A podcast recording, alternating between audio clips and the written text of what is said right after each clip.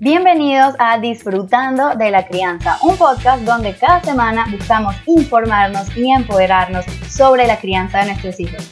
Aquí con mucho cariño les habla mamá Nicole. Hola, hola mamis y papis, bienvenidos a este primer capítulo Disfrutando de la Crianza. Estoy demasiado feliz y extremadamente emocionada de estrenar este canal de comunicación con ustedes y que sea un espacio 100% dedicado a la crianza y pues bueno, también un poquito para salirnos de las típicas redes sociales. Em, el tema que elegí para hoy me, me encanta porque siento que es una introducción súper interesante para los capítulos que se vendrán a continuación y eh, me refiero a mitos y realidades de la crianza respetuosa. Primero vamos a dejar claro qué quiere decir esto de crianza respetuosa. Hoy en día existe una serie de corrientes de crianza que son, eh, por decirlo sutilmente, muy distintas a lo que nuestros padres hicieron con nosotros o a lo que se llama también la crianza tradicional.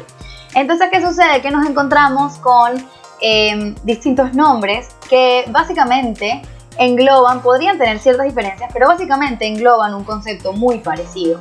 Podemos encontrarnos con eh, eh, términos como crianza respetuosa, crianza con apego, crianza positiva, disciplina positiva, que esta manera específica fue desarrollada por eh, unas personas y, y, también, como les digo, tiene sus diferencias mínimas con la crianza respetuosa como tal, pero están muy cerca de la misma línea. Y en general se caracteriza por diferenciarse de una manera particular con la llamada crianza tradicional.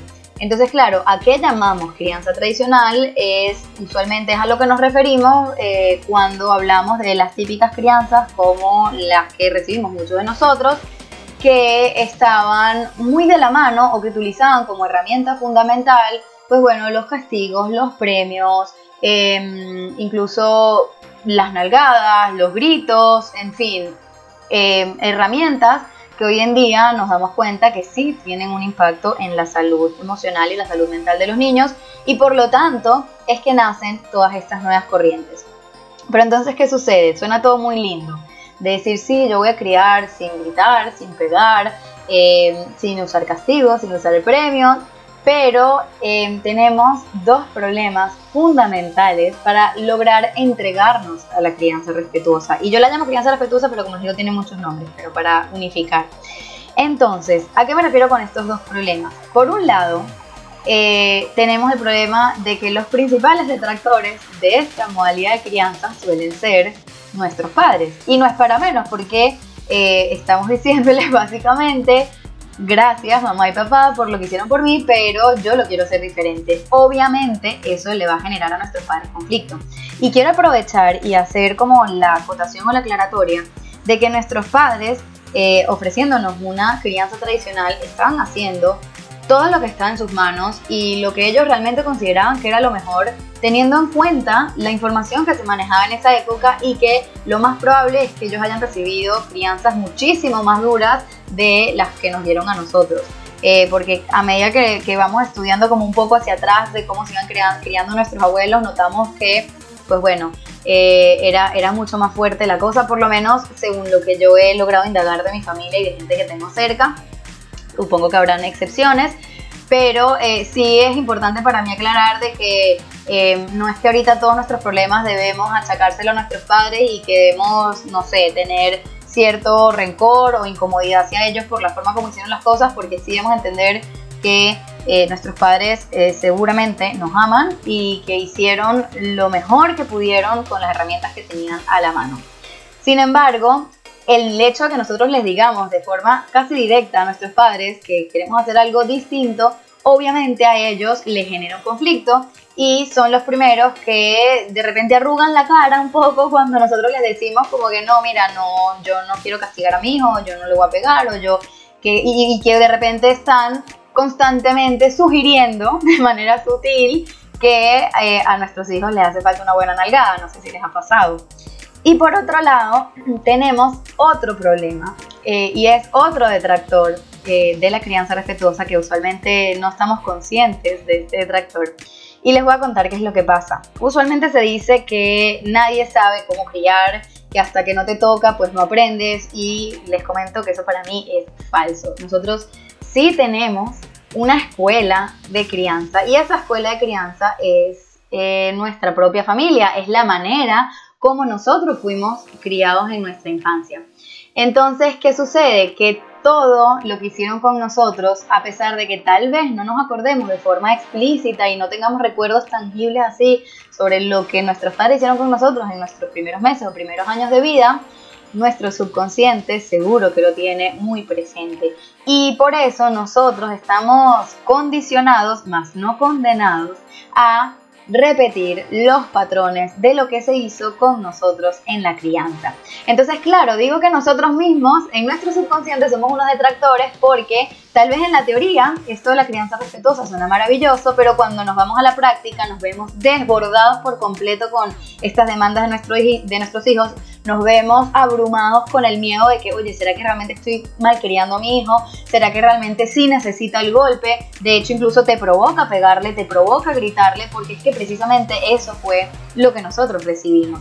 Entonces, para nosotros mismos, romper el patrón y realmente hacer las cosas diferentes suele ser un reto súper importante. Entonces, antes de eh, nosotros hablar de crianza respetuosa o meternos la cabeza en crianza respetuosa, sí es importante que tengamos en cuenta cómo fue nuestra crianza, qué patrones tenemos instaurados para concientizar, sanar posiblemente las heridas que tengamos en nuestra infancia y de esa manera abrir paso a una nueva estructura eh, que, seamos, con la cual podamos sintonizar mejor con nuestros hijos y realmente hacer las cosas diferentes. Eh, teniendo esto en cuenta eh, y, hablando también un poco de los detractores de la crianza informada, hay cuatro frases muy típicas que yo he escuchado de primera mano que están relacionadas con lo mal, entre comillas, que es la crianza respetuosa. Una de ellas es que se piensa que criar con respeto es igual a falta de límites. Y empiezo con esta porque es la que más se escucha y es la más falsa, ¿ok? Una persona que dice esto claramente no conoce este tipo de corrientes de crianza y, no, no se ha adentrado realmente en cómo funcionan. Pero fíjense algo, jamás, jamás, jamás en disciplina positiva, crianza respetuosa, crianza que no pegó, como lo quieran llamar, se eh, establece un libertinaje o se dice que no es necesario o no debemos ponerle límites a los niños. De hecho, la falta de límites es una forma de maltrato porque los niños sí necesitan los límites, los niños necesitan saber cuál es su espacio seguro y los límites son como unos muros de contención en los cuales ellos entienden desde el punto A hasta el punto B yo me puedo mover libremente y sé que si me salgo del límite me puedo hacer daño. Entonces, si no hay un adulto que esté precisamente estableciendo ese límite, el niño se va a hacer daño. Y por eso digo que la falta de límites es incluso una forma de maltrato. Entonces, de ninguna manera de ninguna manera la crianza respetuosa está eh, acompañada con falta de límites, sino que, em, y bueno, más adelante en otros podcasts vamos a hablar sobre qué quiere decir un límite realmente, porque eso también hay mucho que hablar. Pero em, lo que busca la crianza respetuosa es que cuando se establezcan los límites, primero, que se tengan en cuenta las necesidades del niño, que se tengan en cuenta si el límite es verdaderamente apropiado y que al poner ese límite se acompañe emocionalmente al niño, ¿ok? Porque está claro que cuando nosotros le ponemos un límite a un niño, eh, no necesariamente le va a gustar, pero no porque sea lo mejor para él, nosotros se lo vamos a hacer sin decirle, ¿sabes qué? Yo te entiendo, sin eh, acompañarlo emocionalmente o sin consolarlo ante su claro malestar de que le estamos poniendo límite. Y esa es una de las diferencias. En la crianza respetuosa, el límite está pero está de manera consciente, de manera conectada y buscando que no necesariamente que nuestro hijo entienda, porque no siempre va a entender, pero sí que no se sienta solo y que no se sienta como que a mis padres no les importa cómo me siento con tal de ponerme límite. Eso, eso también es importante tenerlo en cuenta. Otra frase muy típica de la crianza respetuosa y de cómo pues está muy mal es de que minimizan mucho el, el, poder de las palabras de los adultos en los niños, diciendo frases como que, ay, es que hoy en día no se le puede decir nada a los niños porque todo es un trauma, ¿sí o no? Que alguna vez han escuchado de algún familiar o algún conocido que hace un comentario de este estilo. Em, evidentemente, la ciencia avanza, las investigaciones cada vez son mayores y fíjense que hoy en día, si bien existen muchas enfermedades crónicas que están relacionadas con hábitos eh, como la alimentación o el sedentarismo, eh, uno de los mayores problemas mundiales es la salud mental, ¿ok? Estamos en una época en que la depresión es el motivo número uno de discapacidad en el mundo. O sea, es la primera razón por la cual una persona no se integra a la sociedad, no es capaz de ir al trabajo, no es capaz de relacionarse con su familia o de relacionarse con el entorno, con la comida, con el trabajo, en fin, con todo lo que pueda tener a su alrededor. Y eso es una señal súper clara de que algo, algo está pasando o algo pasó con esta sociedad. Entonces, eh, teniendo esto en cuenta, está clarísimo de que eh, la ciencia ha tratado de indagar qué pasa con, con, nosotros hoy en día, que somos una sociedad tan deprimida. Y mm, hemos notado, gracias a muchas investigaciones, de que efectivamente la forma como eh, la figura apego primaria, que se refiere a la persona con la cual el niño establece ese primer vínculo, que suele ser la mamá o el papá, pero también se puede extender a otros familiares, Em, la manera como esta figura pedo primaria se comunica, se conecta, sintoniza y hace ese trabajo emocional con el niño va a determinar en grandísima medida la capacidad que tenga este niño al ser adulto en gestionar sus propias emociones, en gestionar su propia, sus relaciones con el entorno y en fin, de ser una persona eh, un poco más cerca de ser saludable a nivel mental y a nivel emocional. Entonces, minimizar esta, esta importante relación diciendo como que, ay, por favor, que tú le digas A o B no se va a traumar, es realmente no querer ver una realidad muy triste de que eh, a nuestro alrededor, si bien nosotros mismos lo padecemos, o seguramente alguien que conocemos lo padece, somos una sociedad deprimida y somos una sociedad que tiene problemas muy profundos eh, a nivel emocional y a nivel mental. Entonces la salud mental de nuestros hijos merece nuestro esfuerzo y merece que no minimicemos el problema, que no miremos hacia otro lado ni nos hagamos los locos, sino que realmente eh, intentemos hacer las cosas diferentes porque claramente lo que se ha hecho desde hace generaciones eh, no está funcionando, por lo menos a mi manera de ver. Una tercera frase que también se escucha mucho, mucho con respecto a la crianza respetuosa es que criar con respeto es fomentar que los padres no tengamos autoridad. Eh, ya que se relaciona en cierta medida esto de gritar, de posicionarse, de castigar, de dar la famosa nalgada a tiempo con eh, una señal de que eres la autoridad y que eres la persona que manda en la casa. Entonces fíjense algo, con esto eh, yo discrepo, naturalmente, discrepo por completo. Y es porque si nosotros vemos cuál es la definición de autoridad, la autoridad eh, significa la facultad o el derecho de mandar sobre personas que están subordinadas.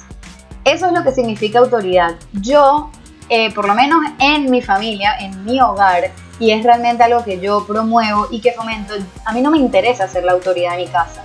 A mí me interesa hacer algo diferente, me interesa ser la líder.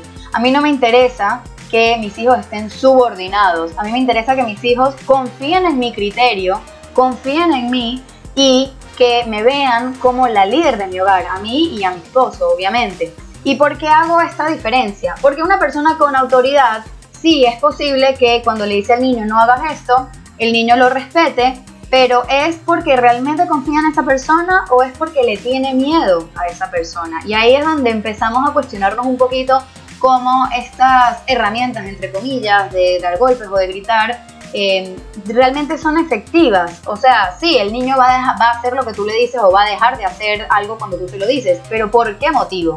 ¿Porque te tiene miedo o porque te respeta, confía en ti y confía en tu liderazgo?